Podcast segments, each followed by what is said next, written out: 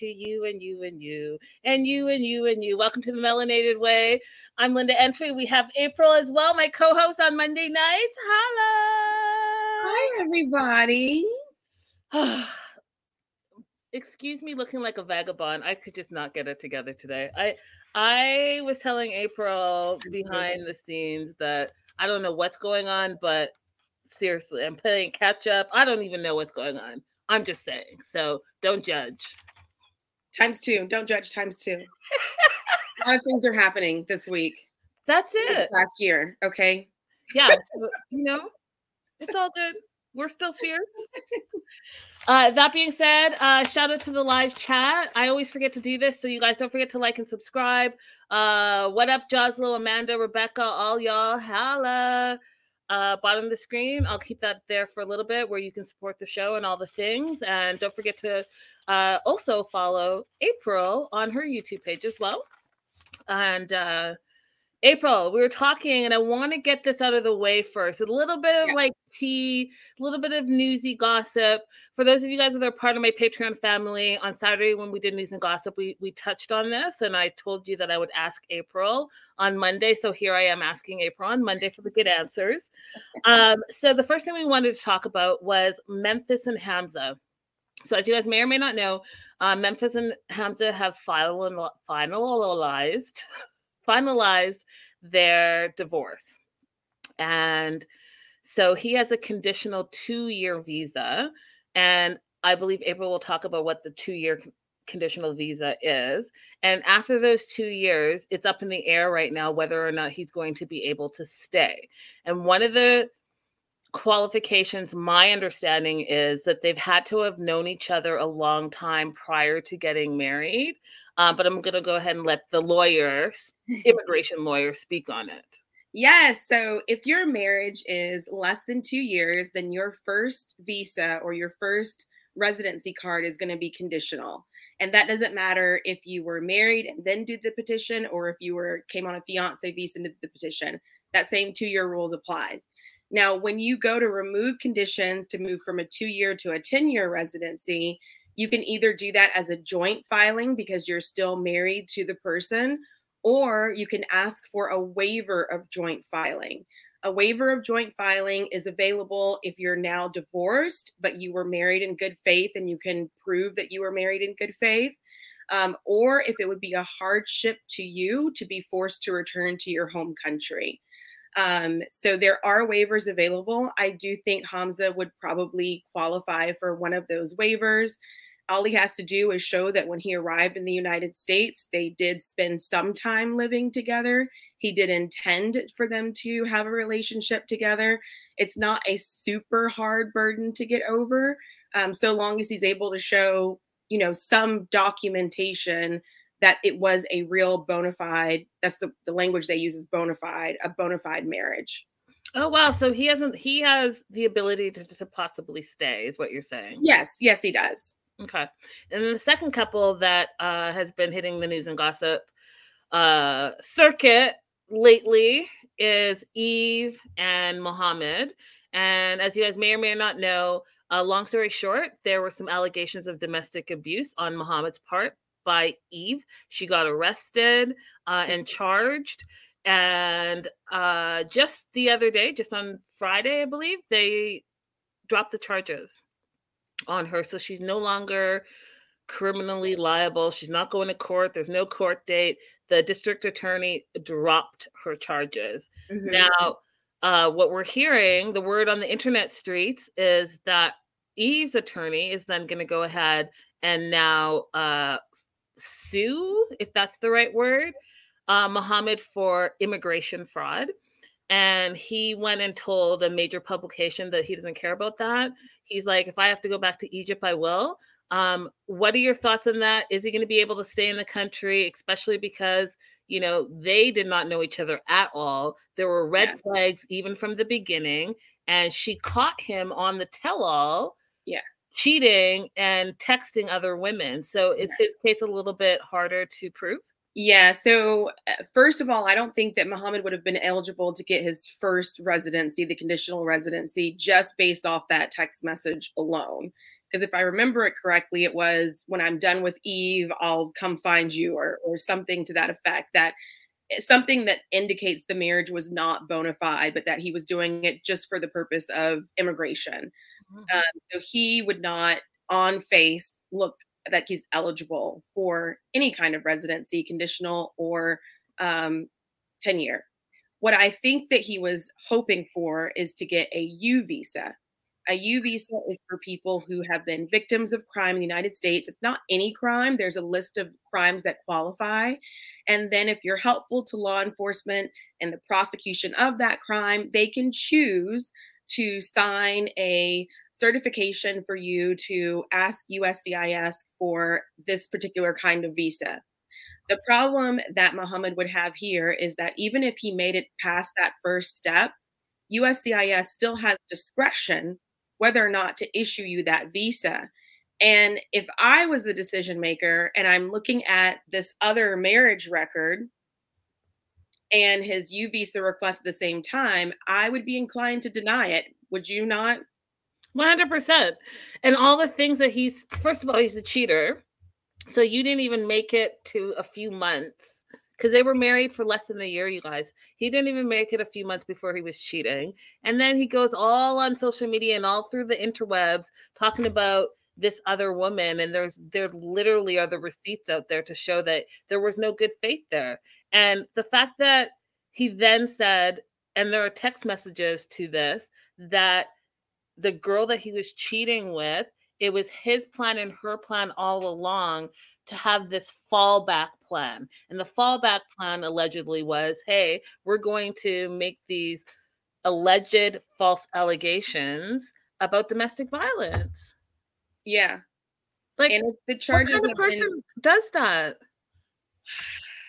What kind of person does does that? I I I don't know like it's terrible person. I mean, not only were you using this woman, but then you were trying to ruin her life. Right, and she's a, a single mom to a child yeah. that you know has special needs. How dare exactly. you come over how, here how, because you're looking for, like Mama Karen says, you're looking to harvest the American dollar. How dare he become a part of that child's life, knowing that he never intended to be there long term. I understand things happen sometimes, but that child is vulnerable. 100%. But you know what, April? Again, what type of person is this? Because even in text messages, you see him t- saying disparaging things about that child. So at the end of the day, like he has shown who he truly is. And to me, it just doesn't, doesn't look good.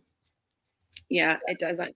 I don't think uh, a, a decision maker, even the most benevolent officers they have working there would have a hard time with wanting to grant him the U visa. That part. Uh, Joslo says a user is someone who does that. You are right, Joslo. Ding, ding, ding, ding. And um, Amanda says, my husband and I still say tomatoes, like he said, but yikes, bad. Um, shout out to Amanda, by the way, for coming in the live chat early that has not happened in all the years. So let's just all go ahead and give her a round of applause. If you're in the live chat, just go ahead and give her a round of applause. I'm sure she will appreciate it. go, Amanda, go. that being said, let's talk. she said never ever or in my life. Joslo. Ah, okay, so let's jump into the episode. Season four of The Other Way, episode five. Lies here, not what is I can't even read my own writing. Lies here got no legs. That's what it says. Lies here got no legs. Okay, so I just want to give my disclaimer off the bat that today I might be on one, and you guys know when I get on one, I can't stop it. But I'm going to tell you something. I feel like TLC. Oh, I just got a shiver because I'm about to talk about it. Oh. and Sharp Entertainment, they must have heard my ways and they're punishing me right now because between the teeth situation and cats. There are too many cats and too many snaggly ass teeth that I, you guys, I just, I can't, I can't. Like, I get, I'm squirmish and I don't like some stuff. I just, I understand that it's not probably logical why I just don't, I can't, but I just can't, I can't, I can't, I can't. Okay. So I may say some things that might come out of my mouth or my face might look screwed up. I'm just giving the warning. Like, I cannot. I was having a problem. Like, I had to take a break. That's why we're rushing and we weren't 645. Um, and we are seven starting today because I had to keep taking breaks because I just can't, I can't with all the ugh. Like, ugh. Like why? And and you guys, okay, just one more thing. And then like the baby teeth, like you got this baby tooth that just I just feel like I should just pull it out. Why is it on top of another tooth? Okay. okay. So that being said, we are going to talk about Mahmoud and Nicole first and foremost. Uh, I was screaming at my TV saying Go home, my love. Go home. Go home, honey. Go home. Go home, sweetie. Go home. Because the amount yeah. of times that they said my love, sweetie, and um, honey was like eh, nauseating to me, April. Is this because they can't be physically affectionate? Is that why it's so overdone on the verbal? But why can't they? Aren't they married? I thought like out in public they're not allowed, or like around other people they're not oh, allowed. Yeah. To, like, physically affectionate because I too was grossed out by it, and I was like, maybe they're doing it because they can't like hold hands. I, I mean, but it's over the top. Like it's almost it disingenuous at this point. They start. They're about to start a fight, and they're like, "Oh, nothing's wrong, my love. I love you." Are you upset? No, I love you, my love. Why are you crying? Oh no, sweetie, I love you. like, just stop it. Just whatever that is, stop it. I'm not into it. You guys sound ridiculous, and I'm not here for it. So we hear that they fought a lot the first night. It's now in the morning, and uh, Nicole's taking her shower, and Nicole is about to have a meltdown in three, two, one. Go. She is squeegeeing the floor. She's explaining um, how a lot of uh, places in Egypt or, or the bathrooms in Egypt are like that she likes to take a long time. It's her me time in the morning to get ready. And by a long time, I mean a really long time. And then throw in that she wanted to go ahead and do a monologue in front of the mirror and have a full on breakdown. That's exactly what happened. She did a full on monologue, how you know she's upset and she doesn't she starts crying she's already homesick she's only been there for 24 hours she doesn't know she's gonna make it she can't understand she's missing her life she's grieving her life and she can't take it i can't believe it and i don't know what's gonna happen. Oh fuck off. Okay. No one forced you to get on the plane you knew you did not want to be there, and yet here we are. So I personally am having a hard time having any sympathy for you. April? I too was wondering if you have so many friends and you're having a hard time adjusting, you knew you were going to have a hard time adjusting. Why didn't you just ask somebody to come with you for a week or two? But how she's been there, she lived there for two months.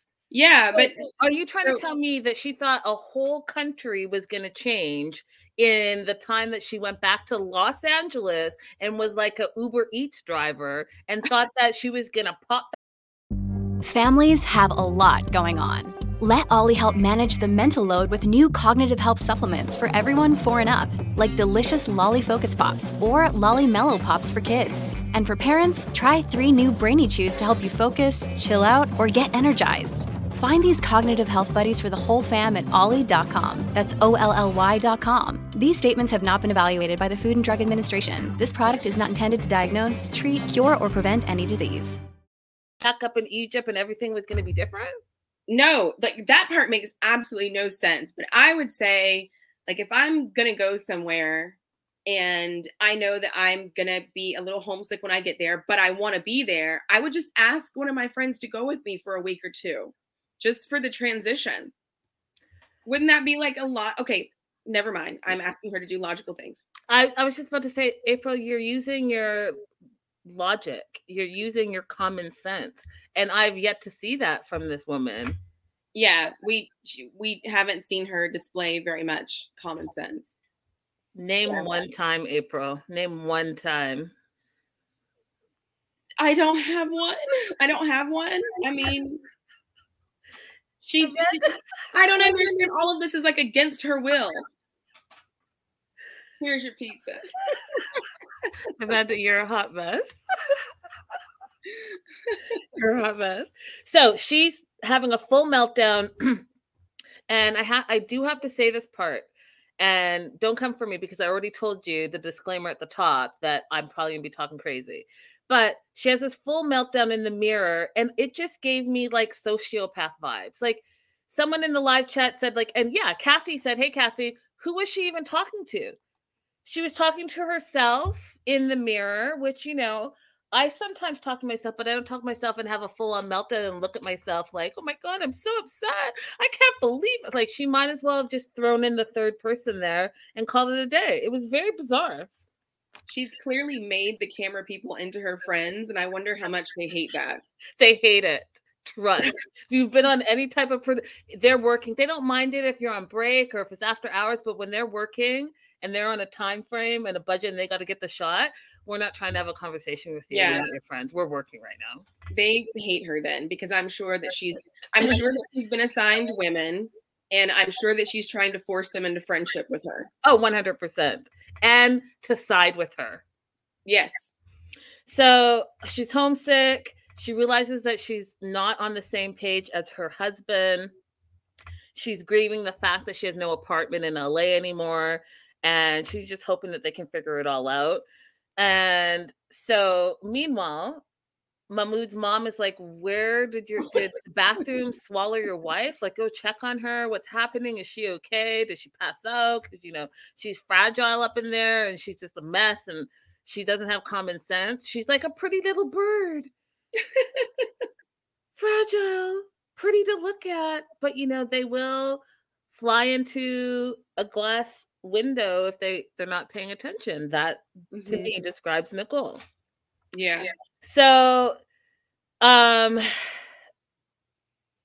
she's like oh i'm okay i'm just finishing up and she comes out and she's a hot mess hair's wet you can tell that her eyes are red that she's been crying he's like what's wrong you've been crying she's like no my love everything is okay i love you no my love I want to be here. I don't want you to think that you're the reason why I'm upset.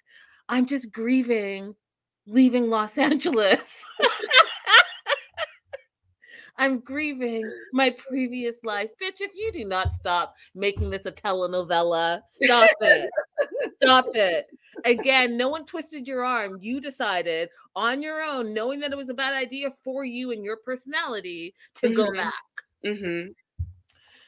Oh, at the same time, that conversation annoyed me they had when she came out the bathroom because if she's just gonna say how she feels, why are you gonna turn it into now I'm feeling bad because you're saying that? Like, yeah, that but that's what I don't get about her. I honestly because she literally five seconds ago in the bathroom said she was homesick and had a breakdown. She comes into the living room or to the bedroom, sits down with her husband, and then says, Well, I want to be here. I chose to be here to be with you. And literally, if you look at my notes, it says, What? you just five seconds ago you said you don't want to be here. Now you chose to be here and you don't want him to feel bad. Yeah. And I feel like I gave up my apartment, so I'd have no choice but to stay here. Sounds like a you problem, Nicole. Yeah, that part. That part. Which is it? grieving the death of your old life. Oh Lord. oh Lord. so Muhammad, God bless him because he has more patience than I would ever have. So Muhammad decides that, you know, he's going to take Nicole out in the neighborhood to try to make her feel more comfortable because, you know, it's only been 24 hours and she's already gone from zero to a thousand, running amuck in her head, having breakdowns and fights and all the things. And it's only been 24 hours. So he feels like if he takes her out, you know, let her get acclimated with the neighborhood, that maybe she'll finally be ready to, like, you know, accept her new lifestyle. So she's getting ready, and you know, she's like, How do I look? And then she can't find her shoes, and she's asking him. And I'm like, how how is he gonna know where you packed your shoes? How's her stuff misplaced this fast? Right. Like this is what I'm saying. I don't feel like she's all together there, April, because you just got there. How could your shoes already be miss- missing? It's weird. So Mahmoud is like, well, you know, if she can finally get ready, you know, it takes her a whole day to get ready. Maybe we can go out into the neighborhood. um, Karen says, I think she loves her clothes and makeup attention more than her husband. Something is going on with her face orange raised eyebrow. Um, I think that she likes the luxury of the lifestyle that she's been living. And I know April, you had that theory that you know she was a trust fund baby. My theory. And and you know, I feel like your theory is standing up because she kind of has also, and I'm not saying all trust fund babies, I'm just talking about Nicole specifically. I feel like Nicole has no common sense. I feel like she has no street cred, but I also feel like she doesn't have like logic like she wasn't taught logic and i'm not saying well maybe i am saying no well like and no socialization skills and here's why i say that april i was going to say this later but i'm going to say it now you ever been around someone there's two examples i'm going to give first example you ever been around someone april that has that weird awkward energy and maybe they move a little bit yes Okay, I used to have a manager that was like that. Like he was like so like mm-hmm. all the time. So when you talk to him for too long, it felt like it was wearing off off on you. Like, oh, why are you? What? Whoa! What is that energy? Mm-hmm. I feel like she has this weird, awkward energy. And then the mm-hmm. second thing is, you know, if you if you're on the dance floor and you're like moving and shaking and you're dancing to the music and you're like vibing and then you turn your head and you see someone who's like and then it throws your vibe off for a little bit that's her. Like that's her to me. Like that if i had to describe nicole that's what i would describe. Like one minute she's having a breakdown. The next minute she looks like what's the saying you guys? A deer lost in headlights, deer in headlights. yeah. Deer in headlights. And then another other times she looks scared other times she looks like perplexed but it's all like a like this like i look crazy right? Because mm-hmm. that's how she looks. She's like what is like what are yeah. you doing? Because you're throwing my whole peace and love vibe off. I don't know what the deal is with her. Somebody said earlier that she has like a very flat affect and i, I don't know what is happening in here um, with her at all. It's it's very bizarre, especially us knowing that she lived there previously. Yeah. It just it just doesn't really not only did she live there previously, but she's had all this time that she hasn't been there to like try and come to terms with these cultural differences and she has not. So it's just very it's it's very bizarre to watch her in this environment. Absolutely. Absolutely. And she just she just doesn't um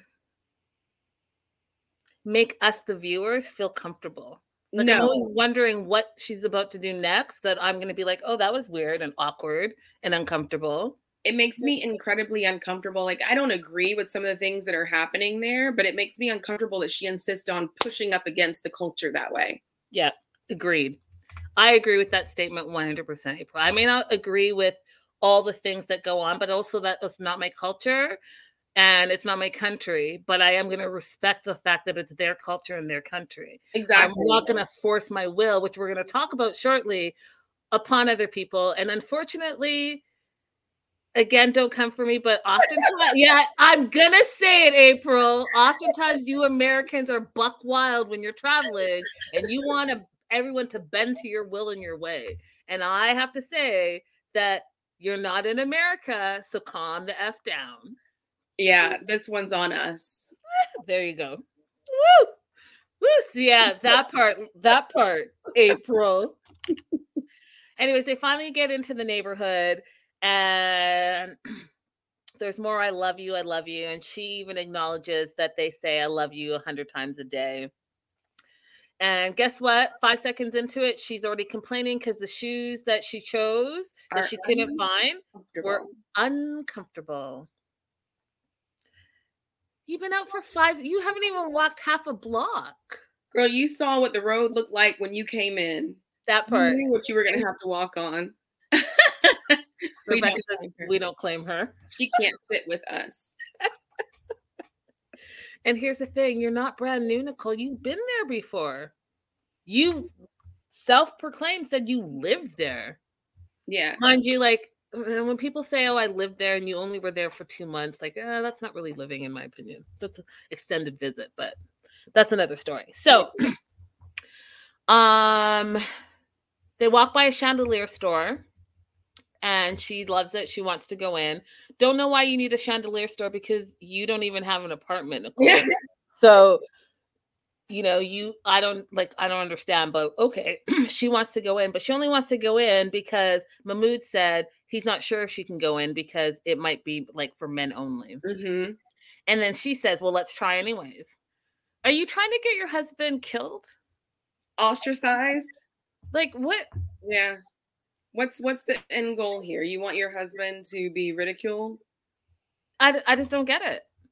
And it's not like you're gonna buy anything in there because we're gonna take the chandelier, pack it up because you you just talked about leaving. Every five seconds when you start crying, you're upset. You're like, well, maybe I'm, I'm gonna leave. You should have you should have been gone. Go home, my love. the title of this episode. Go home, my love. It should have been. But yeah, that that I really didn't like when she insisted upon, well, let's just see. Yeah. You know, it it was pretty clear to me that he was uncomfortable. Right. And it was clear to me that she had no respect for his culture and their traditions. So instead of going to the chandelier store, short store, um, they decided they're going to sit at a cafe and he doesn't want to say no to her he says because she gets mad easily and they start fighting it's only been 24 hours he's kind of sick of fighting with her so they sit down server comes over he asks the server if it's okay you know that he sits with the wife the server says no problem and nicole wants to go ahead and continue to push the boundary she's like well you know what i want to meet your friends and he's like, yeah, there's no way. That's that's just not what we do here. Like the men go out together and the women sometimes go out together, but it's really like just separated apart. Marriage life is private. It's away from people. We don't like commingle. My friend is not gonna call me up and say, "Hey, you and your wife come out." Like it's just not appropriate in his culture. He says, right. But she doesn't want to take no for an answer, and so he finally says, "Okay, honey." let's meet my friends. It won't be comfortable for anyone, but we'll do it. But don't ever ask me this again. Right. So what happens? They meet with the friends the next, I guess that night or the next day. It wasn't very clear to me. He's super nervous because this is something that he has never done before. She's not nervous for the first time ever. And he's like, you know, if they don't talk to you, don't take offense to it. It's out of respect for me because like that's just not what we do. Um, you know, a single man or a married man is not going to talk to another married man's wife mm-hmm. out of respect in our culture. So they get there. Apparently, they're an hour late, and I'm sure that that was Nicole's doing because she takes forever. Four of his friends are waiting for him. They all sit down, and it's a super awkward silence. Did you notice it, April? Very much. Very much awkward, awkward. It was awkward for me to sit there. Like, I'm like, why am I just sitting here looking at you guys looking at each other? Why would she demand this when she doesn't even speak the language? That part. Um, also, isn't she concerned that she's going to be offending the wives? But she's not concerned because she's not even looking up or researching or or trying to understand the culture. What part I, of Think about it, April. What part of her has embraced any part of his culture? Can you name one thing? Well, when she initially said she was going to cover up, but then she took that back. yeah, and and hasn't. But if you guys find yourselves in Egypt, why don't I feel like she could have very easily said, "Can I just meet the wives?" Wouldn't that have been better? Because she says she wants friends right? So meet the wives. Like his friends are not going to be your friends. But I don't think that that's what she's. I think she's doing it to make a point and push the boundaries. I think she's doing it so that she's showing him, like she's forcing her will and her way on him, by any means necessary. That's what I think. I'm going to answer this question for Amanda. Does it seem like Mahmoud is especially conservative? Yes, it does seem like he is. He's in a specific part of Egypt, though, he said in this episode, where they are more conservative. Amanda goes on to say, I can't imagine Cairo is still that conservative, which is what he said. He said in Cairo, it's different. In Cairo, yes. They'll all do, they grew, they grew up like that. They'll all go out with each other and hang out. But where the city that they're in, they don't do that there. They're right. way more conservative. And I don't think he's exaggerating that about that community because of the way that the husbands all acted at dinner. That part. Yep. Yeah, I think that he's that's that's true. That's the way it is where he lives. Yep. Which I don't know the name of the city where he lives, but no, I don't either. But it's much more conservative than the bigger city of Cairo is. Um, and Cairo is less conservative according to even what he's saying, right? So I don't know, maybe they need to move to Cairo for Nicole to kind of get her act together a little bit. I don't know. So the friends even talk about this is the first time that they've been invited out with their friend and, and a wife like that just never happens. So they're nervous because they don't know how to interact they don't know what to do but they do say she seems kind. Um and then awkward silence again and then Nicole asked, you know, how long have you guys known each other? And just like anyone else that has grown up with each other, they grew up in the same city. They all grew up together. They're like brothers. Boom. That's the answer to your question. And then she wanted to know, you know, do you guys think it's weird that your friend married an American? And apparently one of his friends also wants to marry an American. What were your thoughts on that, April? Um from an immigration perspective. I, from an immigration perspective, I would be very careful of saying that kind of thing um, because it can be used against you in the future. And you can have double reasons for wanting to marry a specific person, including like whatever benefits their nationality would bring to you. But I would not advertise it. Yeah. But for him, maybe it's a great idea because now there'll be people who are on the show. They're looking up Mahmoud's friends and find him and chat him up. I mean, that's why he said it. He's like, if this is an international show and y'all ain't paying me, then yeah, let me shoot my shot. Someone out there is gonna think I'm attractive. Yeah. But I would absolutely wonder why. Because even like getting through the process, you have to commit to being with that person for a certain for a certain amount of time. Like is it really going to be worth it to be with somebody who's completely opposite of you in culture and tradition for even that period of time? But April, what's the? Because I know you told us about high risk areas. Is Egypt on that list at all? No, really. Because I read an article that there are a lot of Egyptian men who just like the Dominican Republic has that that stereotype look for foreigners to marry so that they can come to America. So is that not true? Um, not statistically. The ones that I'm looking at, um, you see more Egyptian men and more men from like Syria, Turkey, Tunisia. You see them marry more women who have the same uh, religion than them. Mm, okay. Um, so they might be American, but they'll still be Muslim. Got it. Um, so they don't get as high of a fraud rating. Got it. A lot of the women who come to the United States who are you know first gen immigrants they come like on a student visa or h1b or whatever they tend to still marry men from their home country got it um so the food comes because it's super awkward they all eat fast dinner's over and like a shake and a shake and a shake and there's more awkward silence. Nicole has this crazy, wild look on her face that her husband has already become familiar with. And looking at her like, Are you good? Because yeah. like they're about to like explode. But no, she's not good. As per usual, she feels uncomfortable and she wants to leave, even though this was her idea that she forced on all of us. So, Nicole, we're feeling all awkward because of you, and you wouldn't yes. listen to your husband, even though she later says, oh, you know, I should have listened to my husband. Over it. I'm Very over much. it. Very much.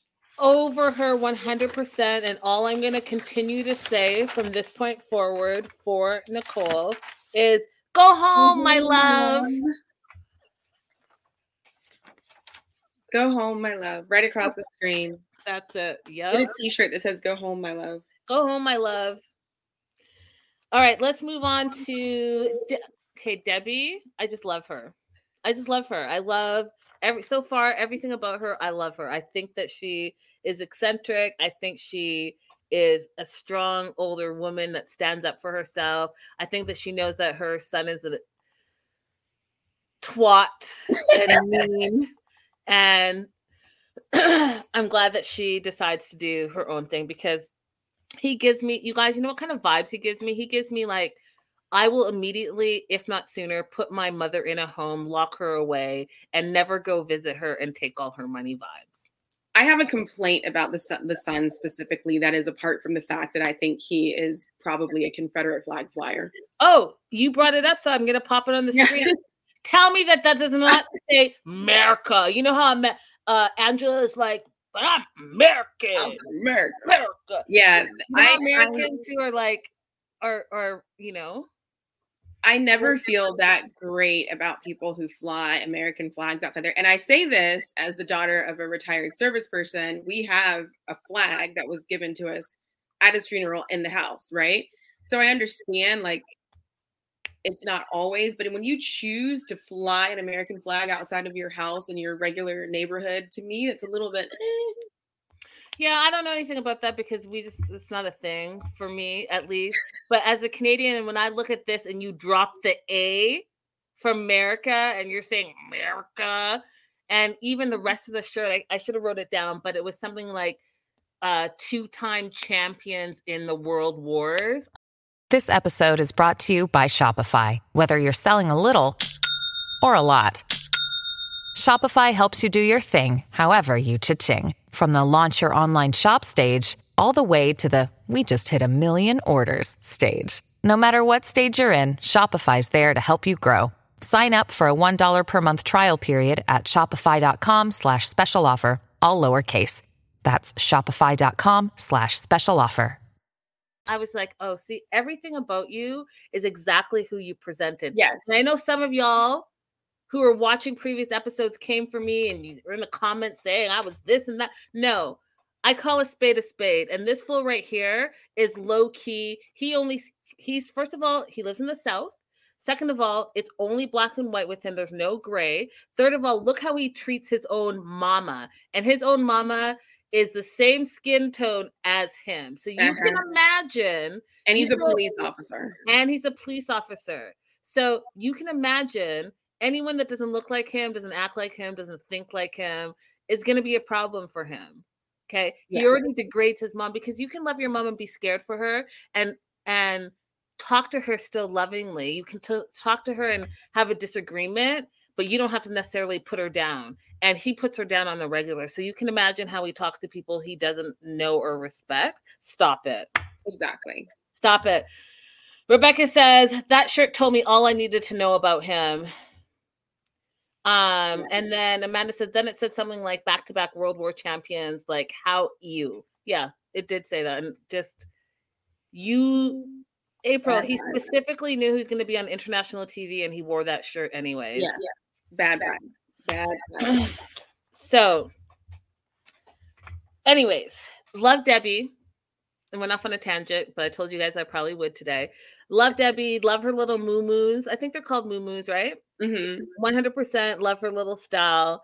And she's packing. It's her moving day. She's off to Morocco. Morocco. Morocco. I love it. and she's packing all the things. She's got clothes everywhere.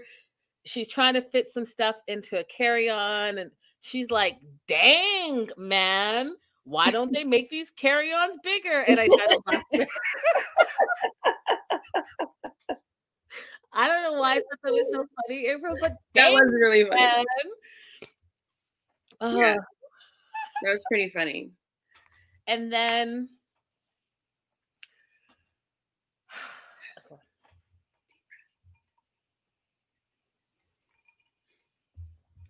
And then we meet Osama.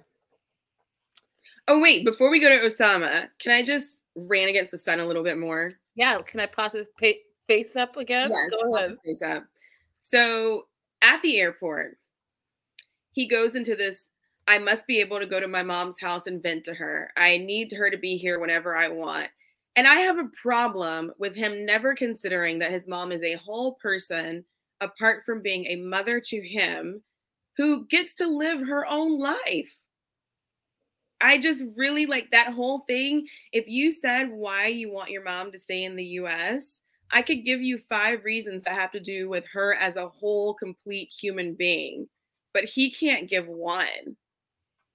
Here's the thing you said it last week, April, when you said, listen, if he really was concerned about her, guess what? He'd get on a plane and go with her.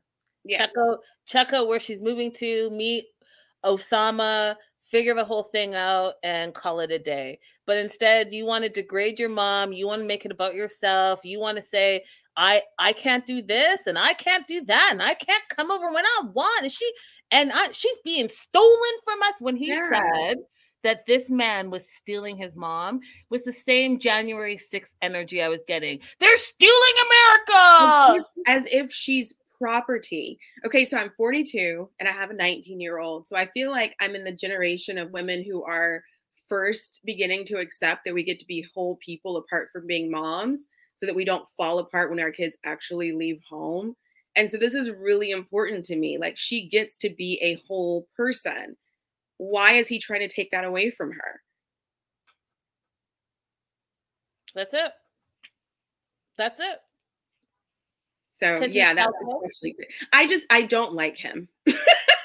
I mean, he's not showing any redeemable. Well, I did write down something that I was like, uh, okay, maybe he has one redeemable quality, but he's making it hard for him to be likable, in my opinion. And if you guys have a different opinion, definitely pop it in the live chat.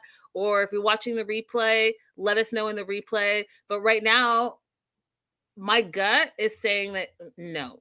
And can you imagine he throws a uniform on and is policing people in Georgia? Oh, that attitude. Abs- yeah.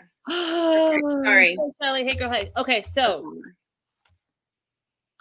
we meet Osama, and I just want to say for the record that I told you I was having a hard time. I it took me probably 30 minutes to watch his 10 minutes. I feel itchy already. First of all, I get okay. So logical Linda understands that universal health care and dental is not available for everyone all across the world. I 100% get it. And I understand that um, it's not cheap and it's not readily available, like I said, for everyone to just go to the dentist or go to the doctor. I totally understand that. That being said, I have some weird quirks about me and I just that's that's just who I am. And one of them is teeth. And his little snaggle tooth and whatever else was happening there was totally distracting me. And I'm sure he's a lovely human being, but that tooth looked like it was about to attack me. And so I was like watching like this, trying to take notes like this, April, because I was like, oh, I can't. It was like, oh. And then to find out he loves cats, and y'all know how I feel about cats, the little feral little rats with tails. Ew. And I get some of you have cats and you love your cats and all of that. I've already told you I'm not that person. I'm not that person. I don't like them. I don't ever, I like any other type of animal. I don't like domesticated cats. Don't, they gross me out. And he's got like a hundred of them. They're everywhere. They were, ever, he was holding one up like it was a baby and his snaggletooth was in that that cat's face. So you can only imagine what I was thinking and why it was taking me so so much time to watch his little segment. That being said, oh my god, his teeth. Okay, so Osama, thank you for coming to my TED Talk. Osama uh, is a self-proclaimed loner who loves cats. Um, he lives on a small farm with three cats no, see, I'm still stuck on the cat.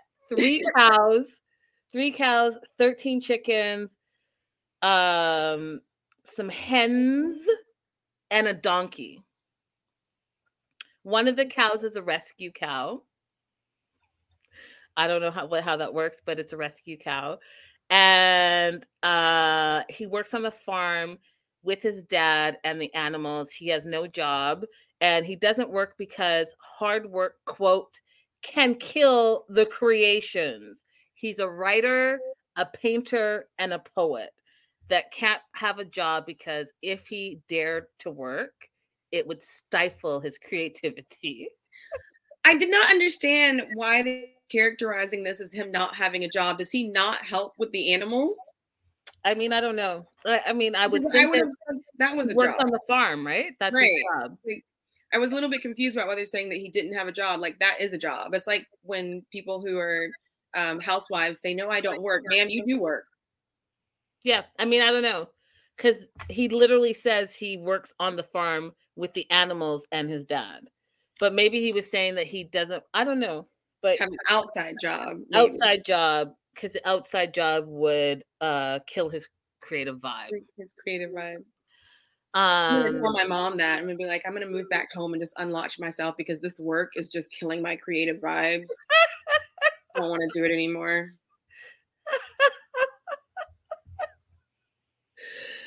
oh Lord.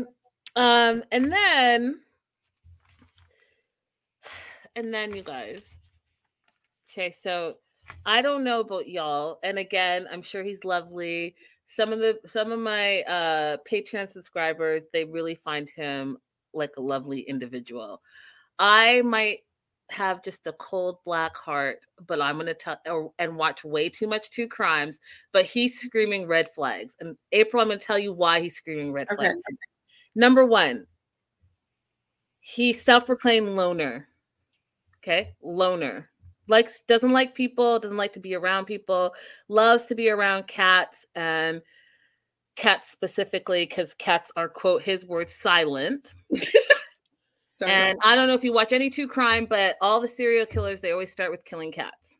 Number two, um, I still think it's a red flag that he doesn't want to work outside of the farm. And as far as him working on the farm, we don't know how much work he actually indeed does and how helpful he is. Because like when you work on a farm, you wake up early, you go to bed late, all this stuff. You have three cows and 13 chickens. How hard can it be? That being said, um, the fact that all of his art is about quote sadness melancholy misery and hurt humans and the fact that's that's i think three or four red flag for me number five he's talking about the madness inside him um i was just like there are too many red flags right now you don't know how to to me you don't know how to socialize you're living way the I'm gonna swear, sorry y'all. You're living way the fuck on some Timbuktu farm. You met some woman on Facebook. She's leaving her life to come marry you, so she thinks, but you're not ready to marry her. And then you're gonna take her out in the woods, and we're never gonna see Debbie again. Okay. I am gonna take the other side just for funsies because I think you're right. But it's so he's he's Berber, which I'm Oh, yeah. glad they're introducing us to. Um, so and what is possible- Berber exactly? Uh, Native Moroccans Okay. um, before they were uh, colonized by the French. I did not know that.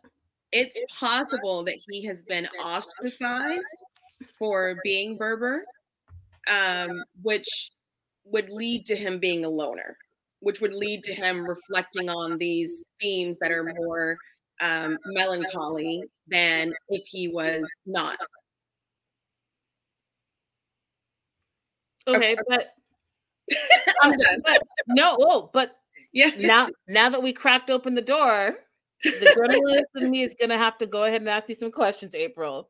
So let's say that is indeed true. Let's say he's been ostracized and shunned his whole life.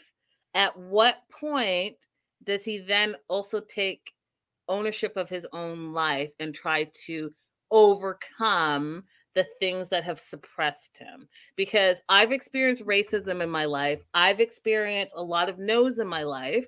And so, should I then not ever try again? Some people did make that choice. There are people who ventured out into the world, experienced something negative, and then retreated back into themselves and decided not to come out. Some of them are okay and just live their lives being alone. Some of them end up on hoarders. Listen, there's an I have a neighbor that's a hoarder, you guys, and every day I see he has three vehicles, three huge vehicles. One is a van, one is a truck, and one is a car. And when I say it's full of sh- stuff, it's full of sh- stuff. And I want to take a picture because he has three vehicles full of all that crap. Yeah. Oh my gosh, I cannot. Anyways, um, that being said, he feels like age is just a number and you fall in love with your soul and your soul never grows. Um and so it's really about soul ties and not body ties. And he has decided that his soul wants to be with debbie. However even though you know they've met one time because she went out there they often fight on social media. They break up get back together break up get back together. That tends to be their cycle he's decided that even though she's coming and she's thinking that they're getting married, that he needs more time to get to know her, which I thought was actually sane of him to to say. Yeah. You don't know her and you're That's- 24. That's So reasonable. Mhm. reasonable, right? Um so he's not ready to get married to her yet, but she doesn't know that, which again is going to be where we have a point of contention, right? Because she's obviously going to be ready. She obviously thinks they're getting married and she's packed up to come to Morocco to marry him and things are going to be a little bit different once she gets there. And by the way, she is she staying at the farm with him? We I don't think she said where she's staying yet. I'm just curious. Like where is she going to stay? Cuz he lives at home. Mm-hmm. So is this grown ass woman moving in to his parents' home with the 24 year old? Oh my god, that would be so weird. Okay. That's so weird. It's super weird. Um, so they're on the we're back in Georgia. Julian is at his mom's house. He's gonna drive her to the airport. He's already complaining. This dude is already complaining. Um, telling his mom that she doesn't need five or six bags to go to Morocco. Her plan is to take those five or six bags. Once she gets settled, she's gonna have her hater ass son and her hater ass daughter send the rest of the stuff, which you know they're not about to do.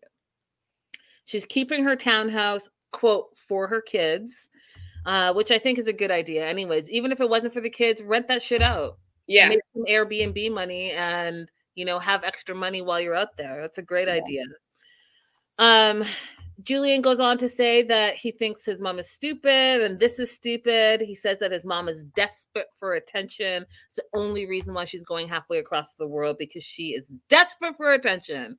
So, again, you guys, when you guys come for me and I say he's a terrible individual, you can disagree with something that someone is doing, but you can just do it in a better way. And you don't have to be such a hater and you don't have to be so negative and derogatory towards your own mother. I, I just don't have respect for it. I'm sorry. And if he can be so derogatory for his mother, think about what this man is doing in his job to strangers, April. Yes. That's exactly what I think about listening to him talk to her in such an insulting way. Okay. Let me see if there's anything I can do about my sound. Oh, go ahead, Monica. Woo! Monica threw April right out there. Yeah. Well, you need people to tell you things like that. And look how she said it so nicely, unlike Julian. That part, constructive feedback. Is that better? And maybe I turn my sound down a little bit.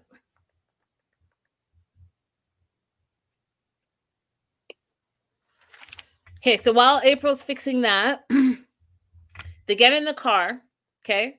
He's driving. Julian's driving his mom to the airport. He's still talking crazy to her. And if that is not enough, her daughter, Sandy, calls. And Sandy acts like she's never, not ever, never left the country. So she's like talking to her mom. She's like, Are you never coming back? Is that it? Are we done?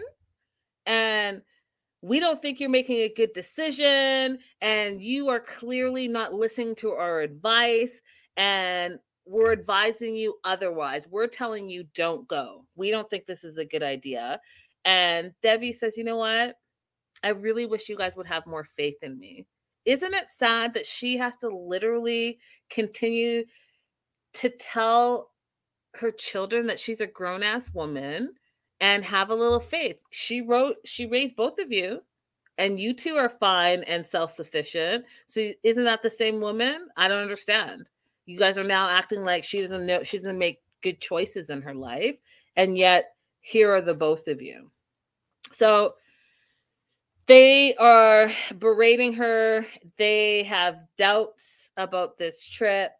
Um, and these doubts, she said, are seeping into the cracks of her soul. But she is calling herself determined Debbie. And she believes that she has to be courageous. She has to live her best life. She has to go for love. And she's going to go anyways. So even though her son, Julian, and daughter Sandy are being Debbie Downers towards her, she's like, you know what? I'm going to go. I'm going to find love because I deserve love. And, you know, if it doesn't work out, it doesn't work out, but I'm not going to know if I don't try. So they get to the airport. And here's when I was saying to you earlier that this is the one little piece of redemption that I felt like perhaps Julian is showing that he's a little bit human and okay. He says, you know, I'm just scared for you because you're like my bestie right? So say that. Say, you know what, mom, you're my best friend and I don't know anything about where you're going. I haven't researched it. I haven't Googled it. I haven't uh, taken the opportunity to like FaceTime Osama and see what he's about. I've just thrown all my presumptions and stereotypes into my mind. And that's why I'm scared for you. But if I took a moment to maybe do a little research and maybe took a moment to like even come with you, then I know all of the things that I'm thinking in my head cannot be as bad as as what they are in real life. He could talk to her that way, but instead he says, It doesn't add up. I don't understand why this 24 year old would want to ever be with you, and I'm scared for you. And what am I supposed to do? This person is stolen you from us. I'm not going to be able to come to your house when I need to come over. I'm not going to be able to sleep over when I want to sleep over. I'm not going to be I I I I okay, Julian. Okay. Even in all of that, you guys, Debbie says, "You know what? I understand, but I am motivated by love and determination." So she was kind back to him, even though he was being a turd. She's kind to him the whole time, April. All the time, she's kind to him. All the time. And I just don't know how this woman, you said something a couple of episodes ago, but I still am like, how did this woman create this guy? Like, how? And then you said something like maybe she was not always like that. I don't know. But whatever it is, I when he said something's not adding up, yeah, something's not adding up with you. How did you come out of this woman? Yeah. How did she create you? That's well, not what's adding up. He's half of whatever his father was, and apparently they were not good men either. Even he said that they weren't good men. There you go. That part. So. Um, we're moving on to Jamie and Chris.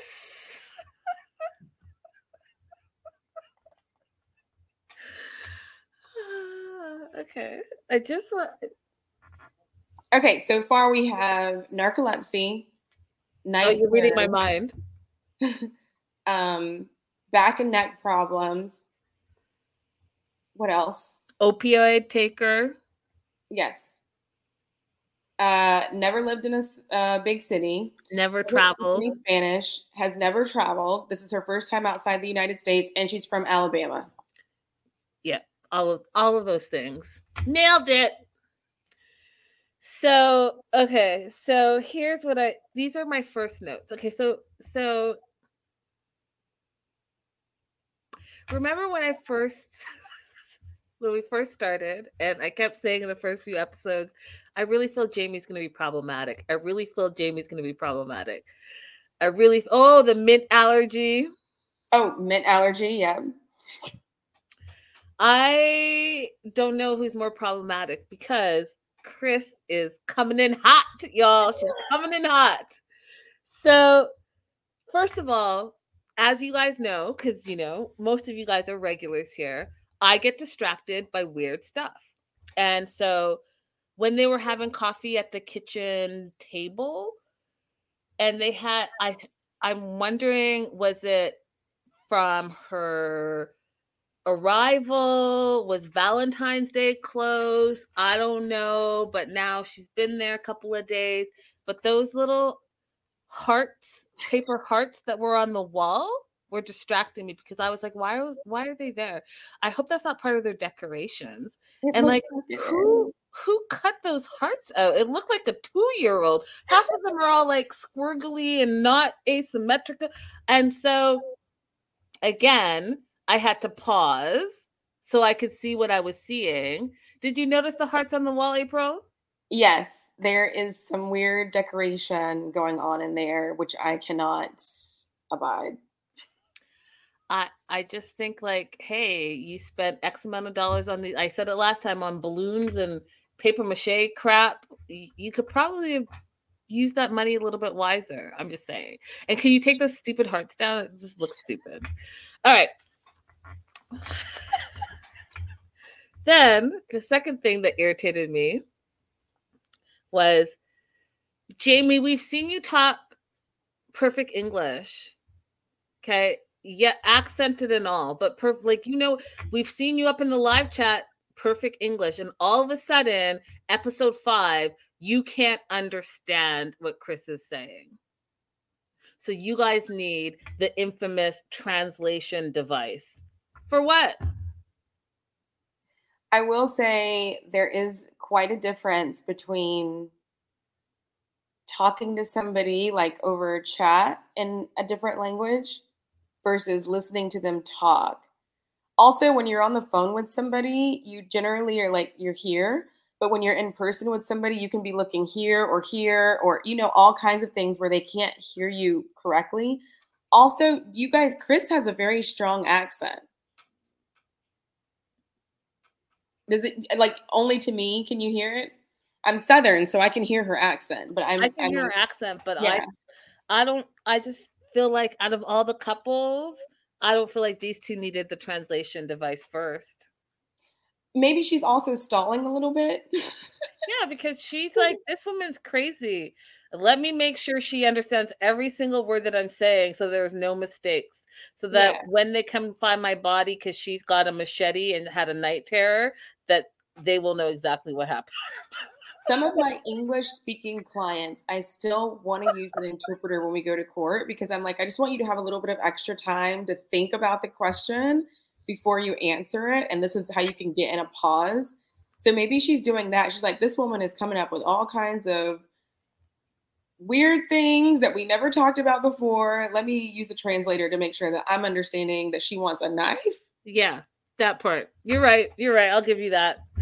So Chris wants to explore the city and she wants to go buy a weapon. She's had weapons all her life, which was really like again super American to me, but whatever. She wants to do that. Now someone messaged me, and I don't know if this to be true because I haven't actually been to Colombia.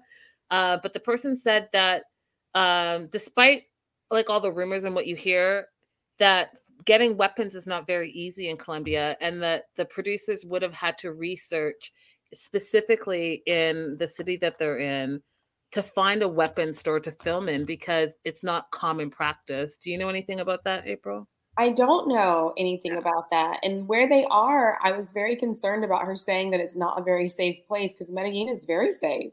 I Yeah, mean- but that, what does she know? She never even left the country. It's the first time on a plane. She don't know shit. Yeah, I mean, compared to some of the places where you she could go in Alabama, that's a very safe place. And she just said the other day that it was more safe for her to be there and be gay than it was for her to be at home. So what changed? Listen, I, I'm going to say this. What you're not about to do is be from Alabama, talk crazy about Medellin when you live in a state that had sundown. Okay. All right. So she's like, I want a weapon. It's part of who I am. I've always had a weapon in my home. I grew up with weapons. Apparently, she got a weapon, her first knife at eight. And so she wants to go. That being said, she also says that she thinks Colombia is all about drug lords and kidnappings. and she feels like Americans are in danger when they go there. And I will say, you are from America where there is a shooting every single other day. And there's a shooting every single other day. And I'm not going political, you guys, so don't like don't get all crazy. I'm just saying, if you look internationally, you look worldwide, America has a disproportionately amount of shootings and killings con- compared to the rest of the world. Yeah, I agree. Um, so Amanda says they're in Bogota, right? But still not as scary as Alabama, lol. And Rebecca says that part. Oh, Maybe Diana Gabe was isn't letting. Diana says, yeah, that was me. Well, hi, Diana. I knew I heard it from someone. I didn't know who it was. She said that was me. It was a uh, military shop. Civilians can buy caps and boots, but definitely not weapons. So there you go. She's answering the question where I was telling you that someone said um, on my platform that that's not a common practice. Right. Thank you, Diana. So they go to this weapon store, um, all filled with um, stereotypes on Chris's part. And she picks out the biggest, baddest weapon, and she literally got excited about it, you guys. And she took like this weird, crazy stance. And I don't, she took the knife, you guys, and did this. Oh, oh, oh, oh, oh, oh, oh. What's that movie? Oh, oh, like the infamous movie where the woman stabs the is it no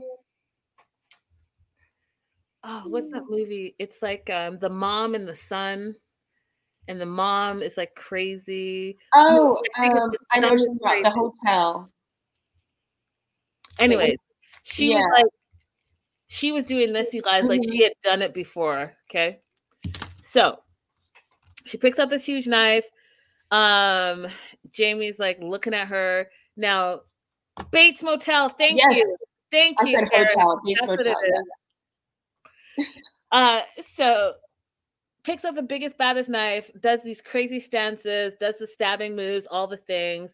And then my question to you all, and you can answer because it was a true question. I'm genuinely asking this, but is it a good idea for someone that has night terrors, is narcoleptic, has an opioid situation, and um has all like back and neck issues is it a good idea for her to bring a big ass weapon into an apartment into a city and country that she's not familiar with Living with a person who she just met for the first time. Absolutely not. I would not be comfortable being I- would not be comfortable living with her at all now because of all the things that we know about her, but I most certainly would not be comfortable with her with a knife. and jamie i think said the same thing because jamie said we can take this knife we can have it in the house but you can't have it in the bedroom which makes me think that she's thinking here's this narcoleptic um night terror per- can you imagine she's having a night terror and she's like half awake half not awake she has this knife and she sees jamie and all of a sudden jamie's not jamie jamie's someone in her night terror Yeah. boom it's But how is she going to even regulate her having it in the bedroom? I wouldn't even want her to have it in the house at all. Like now I got to sleep with one eye open. That's why you don't move in with someone that you don't know and marry them in nine days.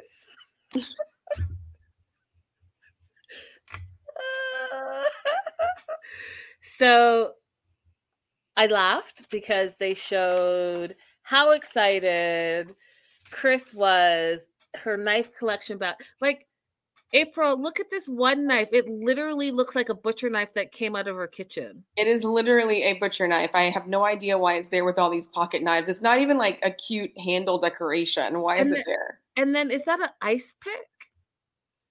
Uh, yes, there is So an ice pick or or two. so like uh, I I mean these are like for killing people. hmm And look how excited she was.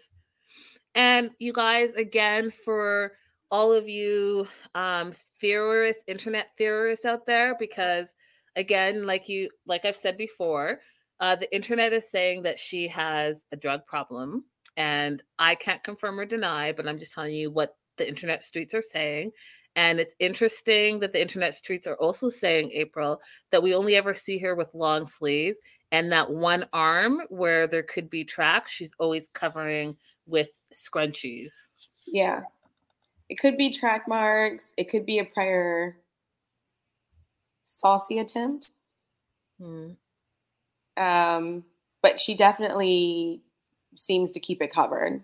Yeah, 100%. So that being said, she's excited to have her knives, and she literally did a happy dance when she was buying it, which I thought was really weird. That would have weirded me out if I was Jamie. Yeah, and that was my note. Jamie looks scared.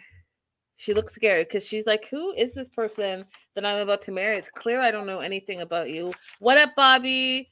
Hi, Bobby. Bobby saying hello and happy evening. Um, let's move on to Jen and Rishi, the incredible. Oh, Rishi. So what were your thoughts. overall thoughts first before we jump into them? My overall thoughts are: What exactly does Rishi think that he's about to pull off here? Because nobody thinks that this woman coming over his house is just a friend visiting. Nobody. And she didn't make it like that at all with her questions. I thought it was hilarious, to be honest. Before she even said anything, the sister, or I think it was the sister, was like, Why is this woman here? In her face.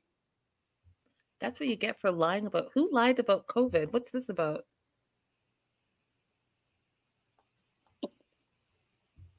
Hmm, I don't know. Um, I missed something. Did I miss something?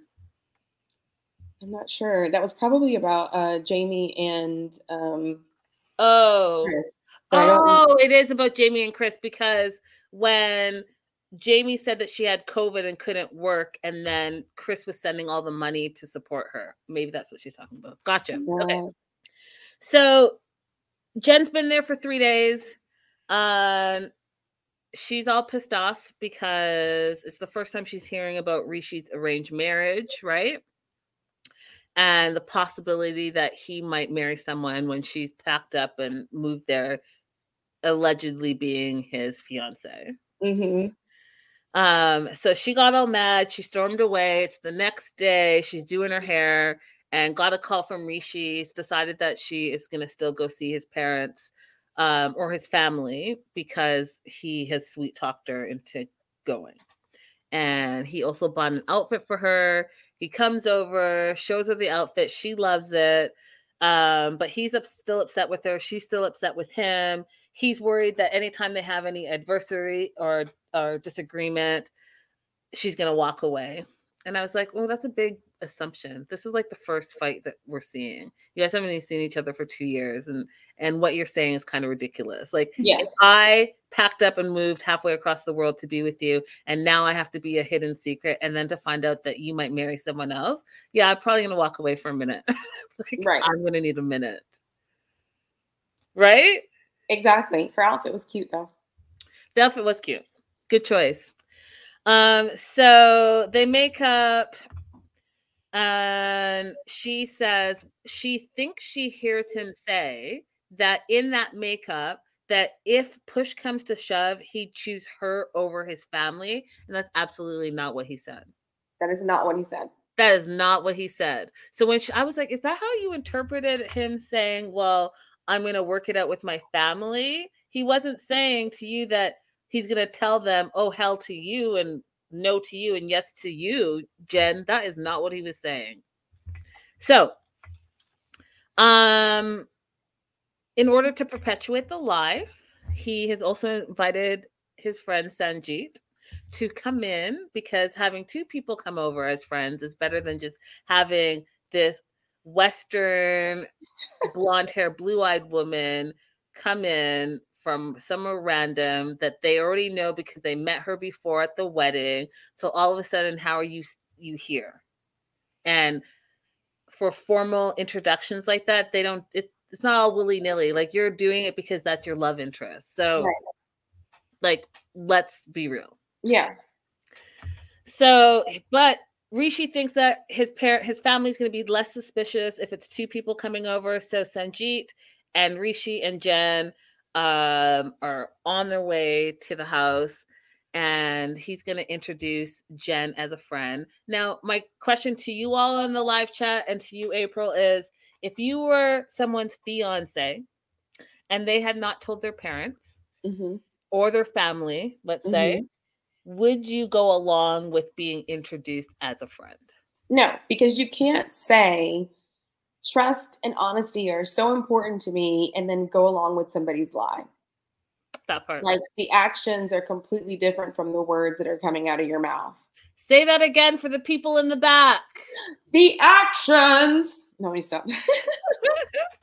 the actions are completely different from the words that are coming out. And this is something that I've been working on in my own like attempts to re-enter the dating world. Pay attention and only respond to somebody's actions and not their words. That part. I I listen, you guys. I hope I'm not single forever because I refuse to be on dating apps. I can't do it. I've had a terrible experience with it, and I just can't do it. So I don't know if my man is gonna fall out of the sky, or um, I, I like I just don't even know where he's. I don't know where he's gonna show up. So just you all pray for me.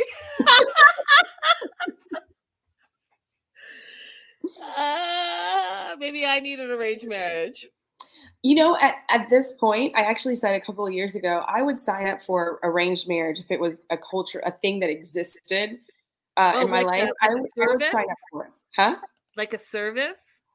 Um, or even just having like my parents or my friends Mm. to pick someone, I would be okay with that because I think they know me well enough now that they could pick someone good. Like at 21, who? How can you pick someone for, me at 21?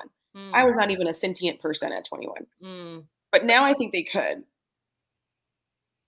It's a good reality show idea, right? when like your somebody- friends, your friends and your family, your closest, like your closest five people. And TLC, I will play this back if you guys go ahead and try to steal Yeah.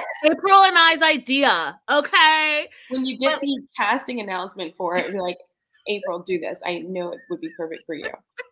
I think they actually would do a good job because they kind of, at this point, when I show them someone I'm interested in, they'll, and I tell them a little bit about them, they'll kind of be like, what? Or either, okay, that makes sense.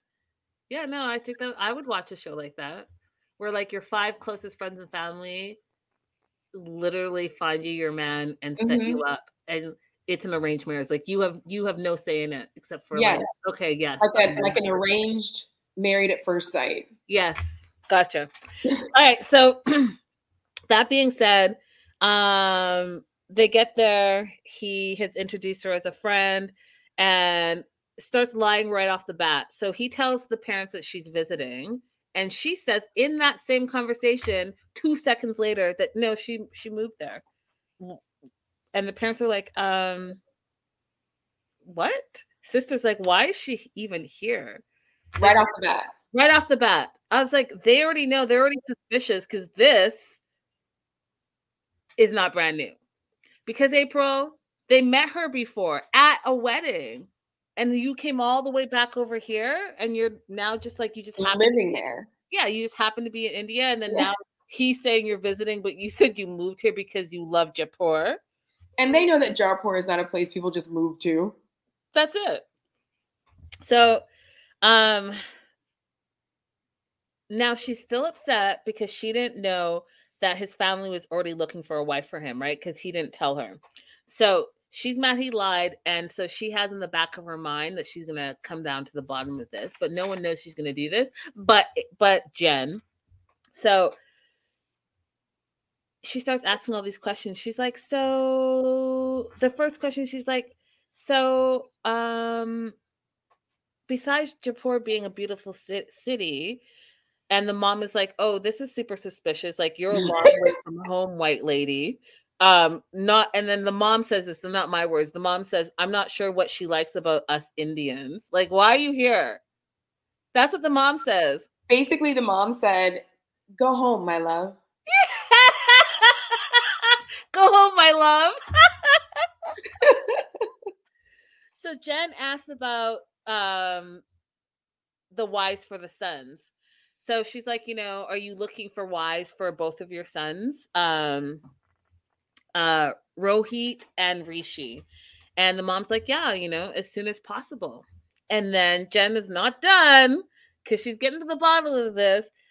Uh, have you had have you found any potential wives for Rishi yet? Now, any woman knows what this woman is asking. Exactly. And specifically for Rishi, she didn't even try to keep it generic. She sure didn't. The mom knows something's up, right? Because your little friend is not going to ask the mom, Well, have you found him a wife yet? Mm-hmm. Like, why would you care? Yeah. She tries to play it off like, Well, maybe I'll come back because I live here now. I can go to two weddings. I was like, You are not fooling anyone.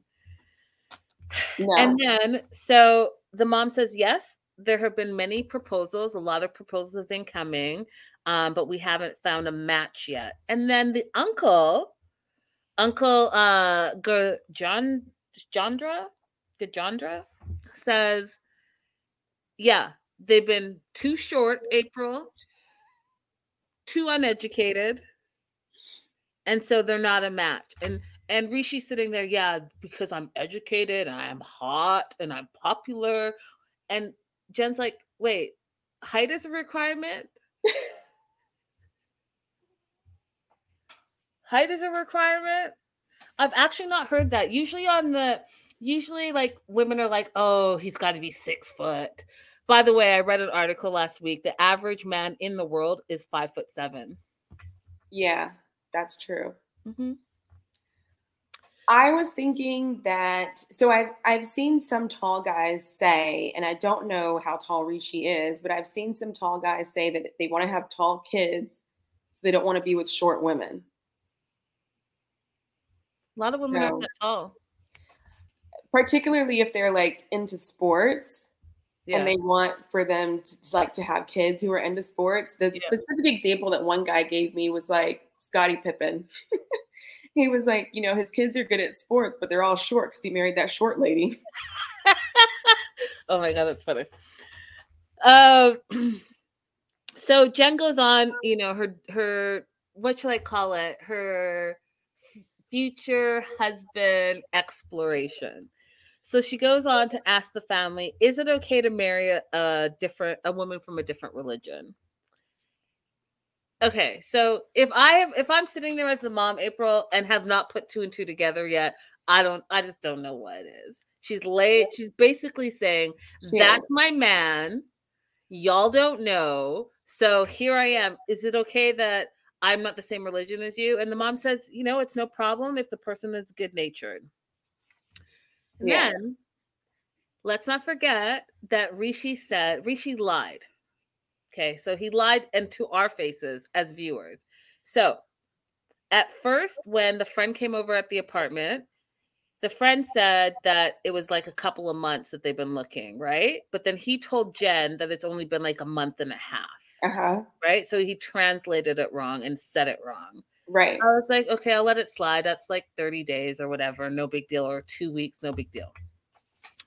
But then when Jen's like, So, how long have you been looking for a wife for Rishi? Rishi? And the mom says that she's been searching for because the time frame is important here. Yes. For two to two and a half years. Yeah. But they have to finalize something this year, the mom says. Mm-hmm. Now, Rishi lies. Big lie. Even though he says in English that he's just going to tell the truth because the truth is important. But what does he say in translation? He says, Oh, they've been looking for about a year and a half, which is not what the mom said. Because if Jen actually heard the truth, where it was two and a two and a half years, guess what? Like she said, you gained a fiance in those two years. So the mm-hmm. two years you guys were apart has been the whole time that they've been looking for a wife for him entire time during which time he probably was meeting some people face to face he absolutely was and then it goes back to the other episode where she asked him, Have you been sleeping with anyone else? And he's like, he didn't say no. I just remember he didn't answer it directly. He didn't. He said like he was offended that she would ask, but he never answered. He never answered her. And so I feel like if there's going to be a point of contention, it's going to be right there. Like we're going to find out, just like we found out with the OG Jen and Sumit, that not only was there someone else, but he married her. Yeah. And lived with her while he was still dating Jenny from abroad. As a TV person, as a producer, do you correct that translation? As a TV producer, you do not because you can't be part of the storyline. Right? You're you're neutral and you're not you're not part of the storyline. I was just like, you know what? This guy He's not he lies all the time, but he's not even a good liar. He's not even a good liar. He should just cut it out. Cut the band-aid and tell them the truth. I'm sick of it. Sick of it. Yeah. All right. Next couple. Your favorite. And I still, you know, have a soft part, spot for Danielle. Um, I do think she's taking things over the top this season. So I'm curious to know what you think. Uh, so Danielle and Yohan, and first of all, they're walking across the town how do you guys feel about your man having to carry your purse? Because she has him carrying his per- her purse because she doesn't feel like it. And he's like, Yeah, I'm not going to be doing this all the time. I've never done that. Have you ever actually ever done that? I've asked somebody to like hold it for a second while I could do something with my hands. I've never asked somebody to carry my purse for me. Yeah, no. I, I've asked them like if I have to go to the restroom, can you wash my purse? Or whatever, but not walking around town like, can you carry my purse? Because I just don't feel like it right Yeah, because she she just didn't she was just walking with her hands completely unoccupied and not just doing like, anything. Yeah, basically. But if you think about it, you think about what she said in the past, especially last episode, where she's like, You're my wife. I think that she has like this thing where she is paying for everything. Um, so she feels like she's the boss that's really sad if that is what is happening. I mean, because why else would she be doing it? Because she's you know, I, I want I want to think higher of her. Okay, but but we got to look at her actions, and the actions are not good. Her actions, I don't know what happened to her. I said it before. I don't know if she bumped and fell her, on her head, because this is not the same Danielle from the two previous no, seasons. it's not. not. I don't know who this Danielle is. Okay, so um they haven't found an apartment yet. She's going to be leaving back to New York shortly, and so they're trying to scramble and figure that out. But in the meantime, they're meeting her friend Sophie, who just happens to be in town from New York City. Um, they greet, they say hi, they sit down, they order drinks uh, and Yohan is engaging with her right away. I almost got the vibe that he was like asking the question to find out like what's her status. Like, are you single? Like that's the vibe he was giving. Oh, the most talkative April that I've I've ever seen him. Yeah, so I didn't think about that. That's really possible. I thought he was excited because he didn't have to struggle to communicate. I mean, it could be that, but the question. Let's look at what he was asking her. So, um.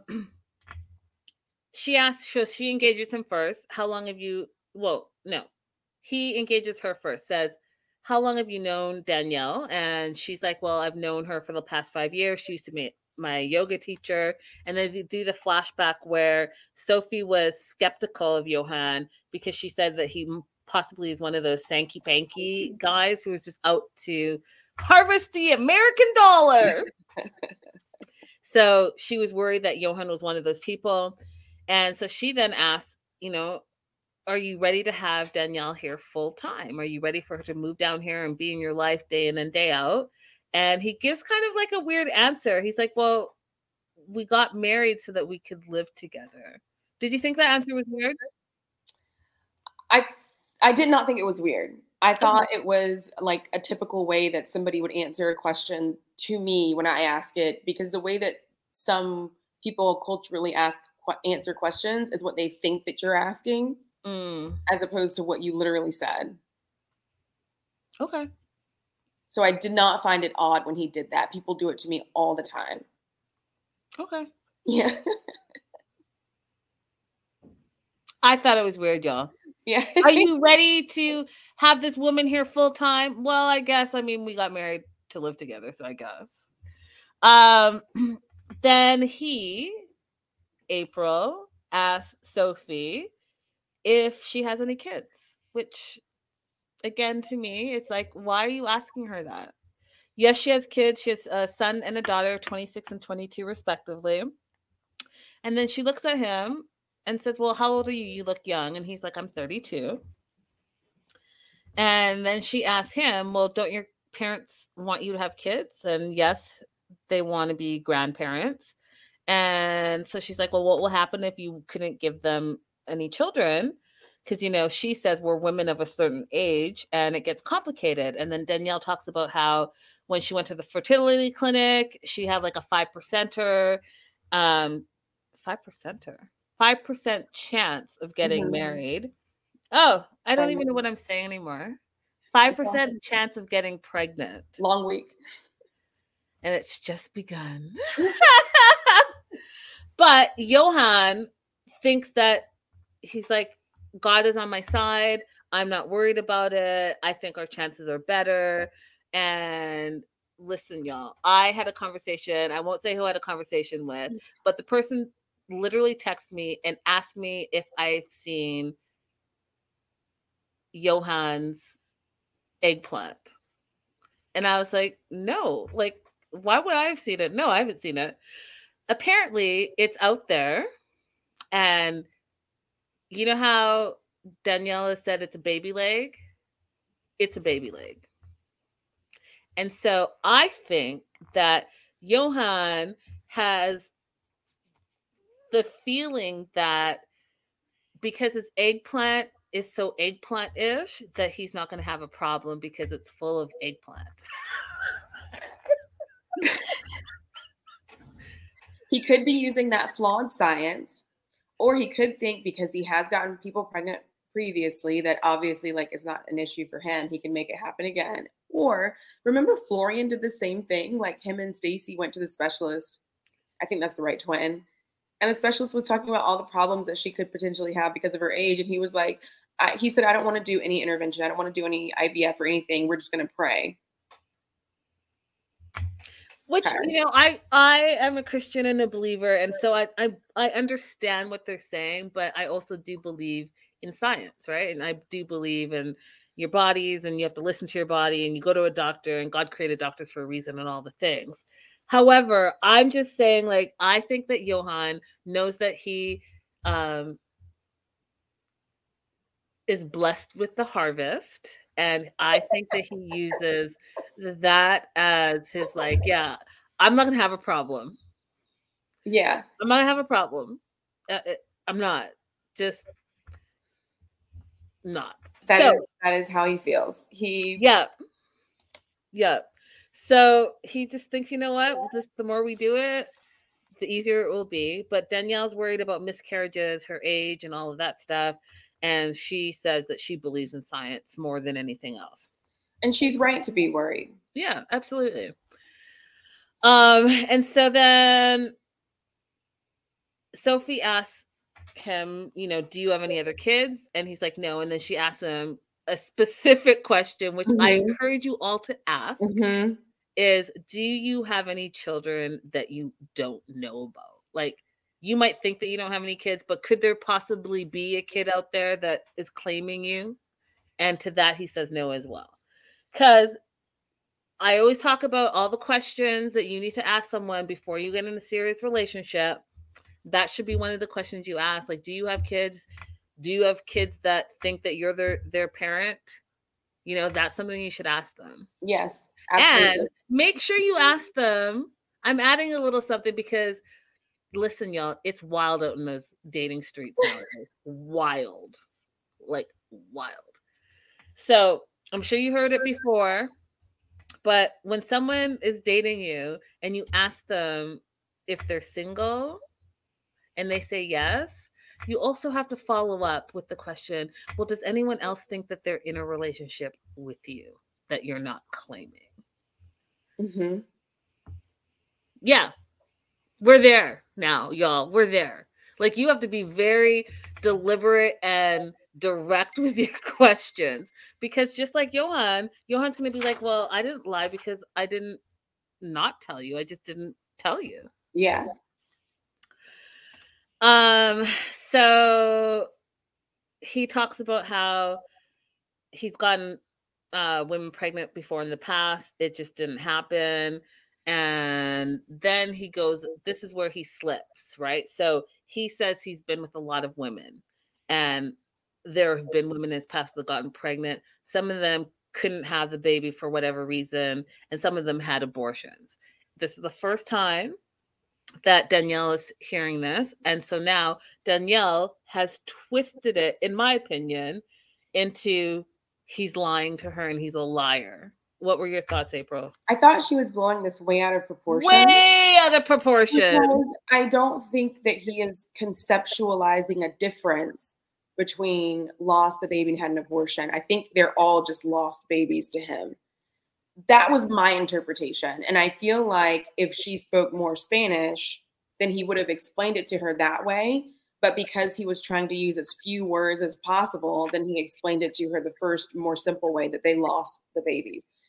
I would be more concerned about the number of times that this has happened as a reflection of the number of times that you're having unprotected sex than the ultimate end. That part. That part. What April just said times two. Okay.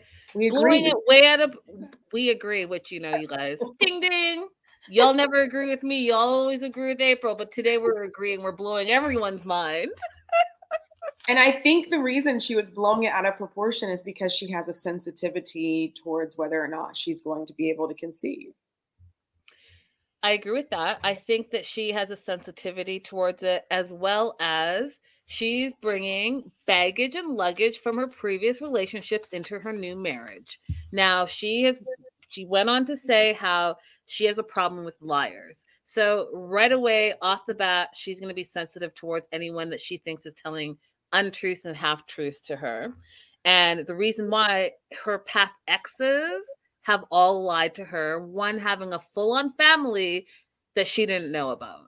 So she is taking all of those insecurities and all of those wrongs and bringing it into this relationship. So all of a sudden, when whatever conversation they had about past and children and all the things, and he said, Well, yes, there's a woman who couldn't have a baby, so there was no baby, meaning like yeah, there was someone in my past, even though there were more than there were more than one person, but there's no baby. That that was his ultimate thing. She's now turning that into you're a liar. Yeah. You're a liar, and you didn't tell me the truth, and you didn't tell me, and I can't trust you. And if there's no trust, I can't be in this relation. I was like, It's ridiculous. what? Where Yeah. how are we even here? And if you pull up Diana's comment, Oh yeah, I didn't know that. In Spanish, abortion and miscarriage are the same word. You need an extra word to make it clear.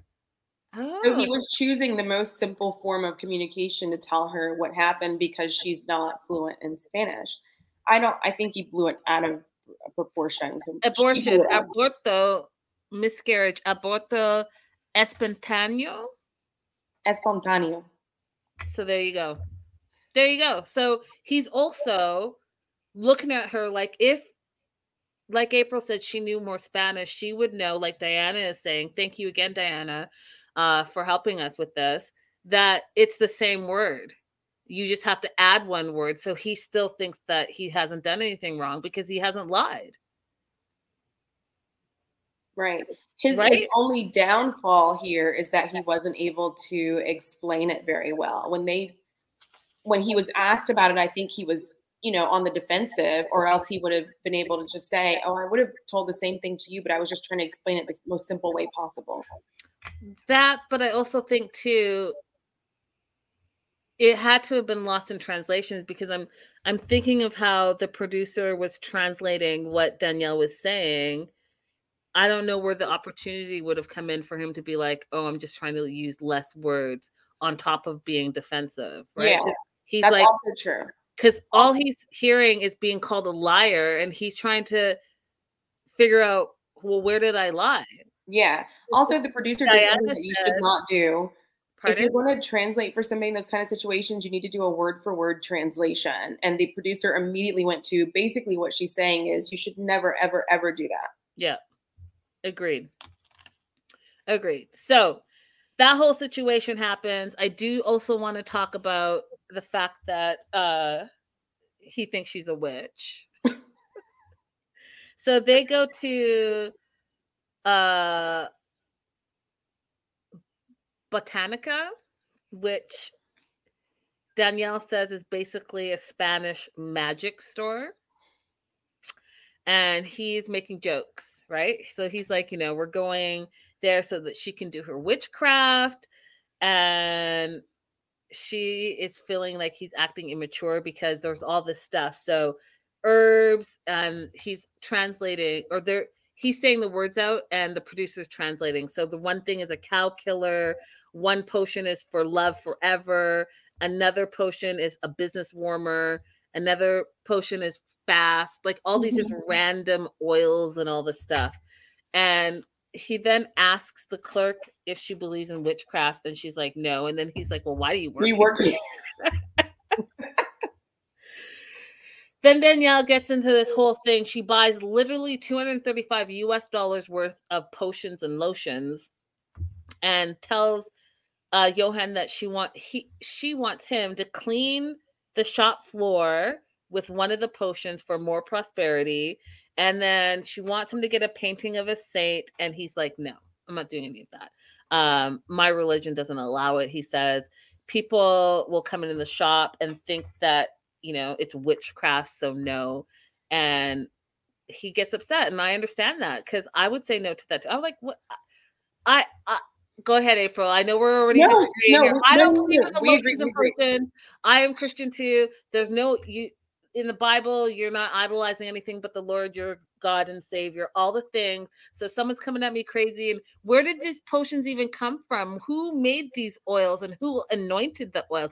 I have questions. And then you want me to slather it on my business floor and say all the things? No thank you. No, thank you go ahead if you're going to if you want me to take you seriously as a practitioner of yoruba traditions you're not going to buy from a random store. You're also not going to ask somebody to put a white saint i'm just saying no thank you. in their home or business. Amanda Like, says what, are, what is she doing right now? Amanda says i'm into woo woo stuff but that was real woo woo uh I don't even think it was real, Amanda, because if you're typically go into that stuff, you have a practitioner that you are that you know about, that you study under, where you buy your products from. You don't buy them from a random store. that's and you're just making my point. Where where are the oils and lotions coming from? Who's the person that blessed them? And how does that no thank you. That's just me. And so i understand where it's coming from. But i don't begrudge anyone else's beliefs whatever works for you works for you that's that's on you so which is what yohan said yohan is like i understand her her culture i understand it and i respect it I don't understand why she doesn't respect and understand my culture. She's he's like, I'm Christian. We worship God in heaven, not picture frames. And he goes on to say that he respects Danielle's beliefs and doesn't understand why she doesn't respect his. And I was like, well put. We don't have to agree, but we can agree to disagree. And I can respect you and you should respect me. Absolutely. That's it. Yeah. So we already talked about her confronting him about the abortion. Um, and again, thank you and shout out to Diana for explaining it to us so eloquently. It totally makes sense. And you taught me something new. I appreciate it. Um, but yeah, I think a lot of it was lost in translation. And I think that she was just being 100% extra with it. So Mhm. then she goes on to say that she doesn't think that she's going to be able to be in a relationship with him like this. So he's like, Well, what do you want to do then? And what do you want to do? Because if I'm a liar now, what is it that you want to do with this relationship? Mhm. And then did you hear what she said? What did she say? Remind She me. She said, I want you to be a different oh, person. Oh yes, that's right. That's right. That's right. That I was said, so this bitch did weird. not just say that she wants this whole grown ass 32 year old man to To be a whole different person. You should have not jumped into marriage so quickly. You should have probably asked some more questions if you feel like you don't know who this man is, but what you're not about to do is try to make a grown ass man a completely different person. No. I want you to be a different person. She said, You're not the person that I originally met. You did not know him when you guys originally met. Y'all are just now getting to know each other. And now you want him to be a different person than who he is? That's on you, girl. That's on he, you. He still didn't really do anything wrong. He did it. And then this is where it gets super crazed that I'm just like, oh no. She says to him that he's toxic. And you know what he says? I'm toxic. Soy tóxico. I'm toxic. So let's end it then. Yohan's already been a little bit off put by her the way that she came. She came in hot. I can't believe it. Been hot with him every single scene that we've seen them. So like he, he's not feeling any kind of love. Yes, yeah. Jocelyn, I agree with you because uh, the interview that we did was amazing, and she seems like an amazing individual, and and I just adore her who showed this Danielle who showed up this season. I don't know. I don't know what's happening. Maybe it's just for the drama for TV. I don't know. Maybe the stress of of trying to get pregnant for the past year. I don't know. But something's was, going on. Yeah, I'm like, maybe they told her you want to come off Love in Paradise and to be on the main show, 90 Day Fiance, you got to turn it up a notch or something. I don't know. That part too. And she also this did was, say that as well. Brown frown. This she, is whole, yeah. She pointed to him. She did the zip it motion and literally said, I'm speaking, you shut the F up. Like and Kayatin is so rude. That's such a you can ask somebody to listen to you. Escúchame, por favor. Lo siento. Yo quiero completar mi frase. Oh, many, many, many things. But she decided to just go straight to shut up. That's so rude. It's so rude. It is so rude and unnecessary. Unnecessarily speaking to people in derogatory terms. It's just, yeah, it's disrespectful, Stevie. You're right. Especially, and that's supposed to be your husband. Come on now. All right, we have one more couple to get through. Did we cover everything we wanted to cover with these two? I think so. Danielle, if you're watching, we know you have better in you. Danielle, listen, I I fight for you in these internet streets, but you are making it very difficult. I keep referring everyone to the interview we did where you were just so lovely and we all fell in love with you. I don't know what is happening this season, but just like Jocelyn said, we're going to need you to come back on our show because yes. I am going to have to explain to the masses why you're not the villain this season because they're making you out to be the villain. All right, last and certainly not least is Isabel and Gabriel. Listen, even their opening was so adorable. I think yes, it's the best opening that I've seen so far. So usually with the opening, and what I mean by that, when you see the couples and they're standing together, and you already know something's going to be up because here's what happens: if they're standing together all lovingly, it means there's no fight this episode. If they're standing back to back, it means they're fighting about something. But Isabel and Gabriel switched it up. They had a little jiggy jiggy dance, and I was like, oh my God, that's so adorable. Adorable. Absolutely. Loved it. So Gabe is stressed out because uh he's backed up on his website with a bunch of pre-orders and it's been like a month and he has no inventory. And not only does he have no inventory, he hasn't made the new inter- inventory in order to fulfill those orders. And anyone knows when you pre-order something, you pre-order, you pay for it. Right. Mm-hmm. And if you're waiting too long, it's a month later, you're gonna want a refund if you're not gonna get your product. Right. So he's panicked because these people are waiting, they've been waiting too long. So one of the things that I thought was interesting that I'm like, mm, because I remember April, you asked me why did she move like an hour and a half away from her family home and all the things. And here we find out that she started working with Gabe after just a few months of knowing him. So mm-hmm. she left her legal job because mm-hmm. she was working at a law firm to go and work with someone that you've only known for a couple of months. I don't know if I believe her. It's hard to believe because exactly what is she doing if he doesn't have any inventory there? If she if he arrived and she was like, "Here's the materials that I already purchased for us to get started," I would believe it more. Yeah. I would believe it more if she was doing more. Right. Like while he was away, you're sourcing all of these fabrics and all the things that he needs, and you're sending pictures and you're buying the stuff so that when he comes, boom, he's out the gate running. Then, like, we're doing the business together. But you're just doing, I don't like, what are you doing? So I was a little bit, eh, okay. So he's freaking out because if he has no clothes, then he has no money, he has no business, he has no job. And considering that she's working for him, there's no income. So he's literally supporting the entire family, including himself through his little business. And he doesn't have a business to run because he doesn't have the product. And he's worried about, uh, he doesn't know where to get the foam, uh, doesn't have fabric. He's worried about how he's going to ship because he knew all those things in the US because he built his business in the US.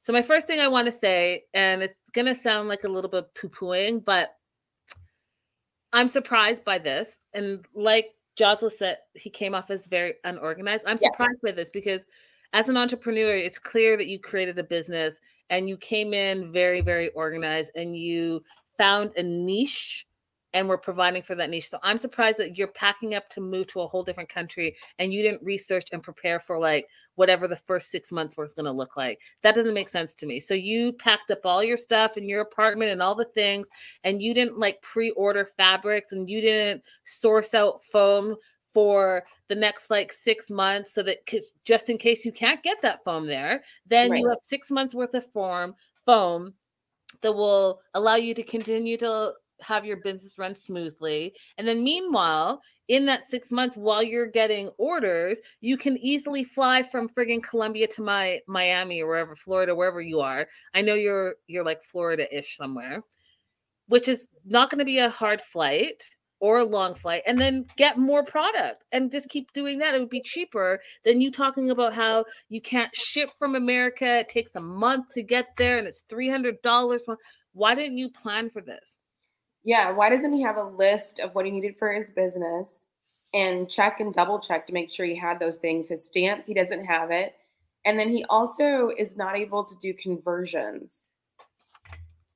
Like one of the first things that you need to do when you're deciding what country you're going to move to is be able to convert because you're not going to be able to like buy groceries. You're not like you can't function without knowing what a kilometer is, what a, you know, just a meter is a meter. He's like, I don't even know how much I weigh here. I thought that whole, which was, I felt like it wasn't in line with the character that he has presented thus far because he's obviously made a an effort to learn the language. He's been there multiple times where he set up an apartment. So you got an apartment, you have a lease, all the things, you know how that works. And so you're paying on an apartment, yet you don't know, like you said, how to do conversion. So how much do you think you're paying for that apartment? And and how does that make sense long term? Like, how do you not know? I, I, that really caught me off guard. I was not expecting this from Gabe at all. Me neither. And then when he said that he didn't have the stamps, I said, I'm done with you. The one thing that brands your company that you have this opportunity on an international level to show your company and your brand, and you didn't bring the branding. How's that You didn't bring the, the first thing that you need. That makes no sense to me. when you're leaving your house or leaving your hotel or whatever, don't you always like just go around, look in the bathroom, make sure you didn't leave anything, open the drawers, right? That and you're a business. This is Yeah. your business. This is how you make money. This is how you put bread on the table.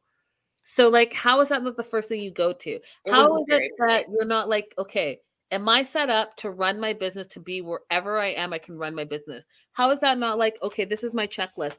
I'm going to need, like I said, fabric. I'm going to need foam.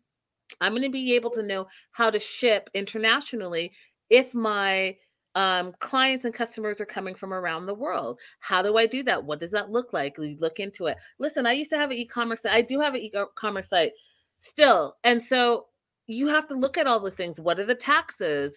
And you know, where can or can I not ship to? And then most importantly, your friggin' branding. Yes. Your friggin' branding, even her, the Oscars brand, it's on this side. Everyone's branding is the first thing. If this is not an Oscars hoodie, guess what? It's just a black hoodie. Mm-hmm. How, as a business owner, you don't know that? I was so shocked. I was shocked. I was like, Extremely. is this the Gabe that we have grown to love? Um, Amanda says, "See, he's still messy." LOL. Uh, and Julian says, "Colombia is a massive clothing manufacturing country. Also, didn't he meet her on a business trip in Colombia? Sounds like a drama setup." Yeah, he did. He said in the earlier episode that he met her when he was looking for new suppliers. He was in Colombia looking for new suppliers. Uh, why can't he find a manufacturer, just one or, or two people? How the hell is he going to ship from there? It's going to take forever to ship to the US. I think, like I said, that he needs, because you're to be able to ship. Like, we're not, you know what I mean? We're to, you can be ship. It's to cost a lot more, but he should have sourced that out, right? So if he's to ship to the US, maybe it's something that he's like international shipping costs X amount of dollars It's probably to dip into his profit a little bit and it's to take you know six to eight weeks so that people know that it takes a longer time than if it was just like in colombia but what he's to have to do thinking about his business is that it's very niche right so you, he's going to have to be able to ship all around the world does it make more sense in the us because it's easier to ship from the united states yes absolutely but he chose to move there now that's not to say that he can't run. Look at me with my all my y'all steal my ideas. He can't run concurrent businesses, right? So he can set up his business in Colombia and, and source locally and get the discounts that way, and then uh, target that you know the Hispanic market.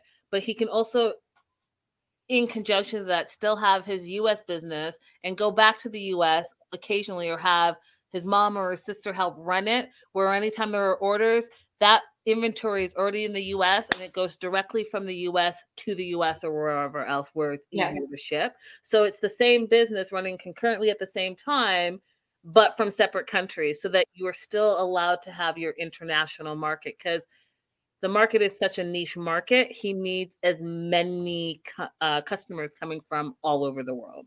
Right. That's it. That's all I got, y'all. That's all I That's- got.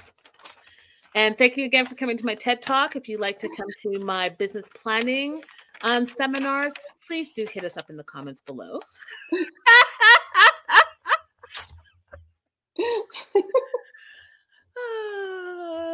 Ah, I need to teach some classes, my friend.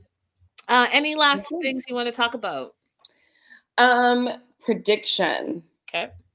I think it's time for me to say that Jen and Rishi are not going to make it. Oh, you're you're going there. I'm going. I'm not I'm there ready. yet. I'm ready to say it. I'm not there yet. You're not there I'm- yet. I'm going to tell you think she's something. going to stick it out? Well, here's I'm going to tell you something that I usually just say for news and gossip, but word on the street is um if I had to go with my gut right now because of what I know, I would say that they make it and the reason why say they make it is word on the street is that they had a second engagement party that all the family attended. Ah. Interesting. Um Jazzle says I'm not there yet either. Because. Jocelyn, you're part of the Patreon family. That's why. Okay, so if I had to predict Muhammad and Nicole, I'm gonna say they're not gonna make it. Okay. Uh, if I have to predict Debbie and Osama, I'm gonna say they're not gonna pr- they're not gonna make it. Okay. If I had to predict Jamie and Chris, I'm gonna say they're not gonna make it. And we even saw some preview where Chris is saying she has to go back to the US already. What's Yeah. that about?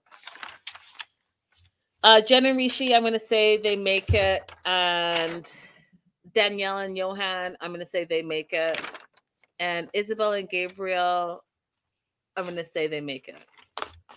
I agree. With all of my predictions, I agree with um, Danielle and Yohan. okay. I, so I, the only one I don't agree about is Jen. I mean, like you know more information than me, so I should go with what you said. Listen, I'm gonna I'm gonna end it on that. My gut instinct is barely wrong, and you can ask my peoples in the live chat. I've been Okay, wrong live chat. occasionally, but I when it comes to 90 days stuff, mm, mm, mm, mm. Okay, I'll I'll go with Linda. So we'll see. We'll find out. We'll find out. You guys, if you have any predictions, definitely let us know in the comments if you're watching the replay. We love you guys so very much. Mondays are so fun. Thank you, April, my Monday night co-host and uh immigration attor- attorney extraordinaire. Don't forget to send me any immigration questions that you guys have. And check out my 90 Day Fiance playlist on my YouTube page with the same name, Holloway Legal PLLC. I love it. You guys definitely check her out. And 90 Day Fiance is casting. And so if you are anywhere out there in the world right now and you are in the middle of the K1 visa process and you want to be an international superstar, definitely hit up uh K I should know this by now. K1 I'll put it in the thing. I think it's K1 casting at sharpentertainment.com. Um, but don't quote me on that quite yet. I will look right now just so that I don't seem you guys don't be like, that wasn't the email address. You said it wrong. um hold on. Please hold the line. I'm looking for it so that you guys here it is. It is K, the letter K, one, the number one, show casting at sharpentertainment.com. K1 showcasting at sharpentertainment.com. If that sounds like you, go ahead and email, go ahead and be on the show so we can talk about you. And you can come and talk to us. And if you're not considering uh, being on the show, but you do have questions about the K1 visa process or any immigration um, questions, you're going to call and reach out to April because she has all the answers. That being said, bye for now, you guys. We'll see you tomorrow. Bye. Still asking questions there. Night, ladies. Night. Bye for now.